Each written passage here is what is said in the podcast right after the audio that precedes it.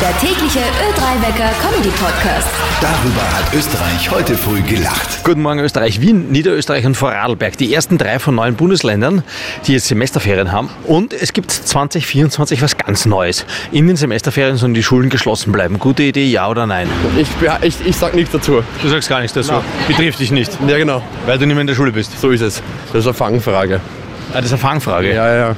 Da muss ich So, aufschauen. Mikromann-Frage. Ja, genau. In den Semesterferien gibt es was Neues heuer, da sollen die Schulen geschlossen bleiben. Gute Idee, ja oder nein?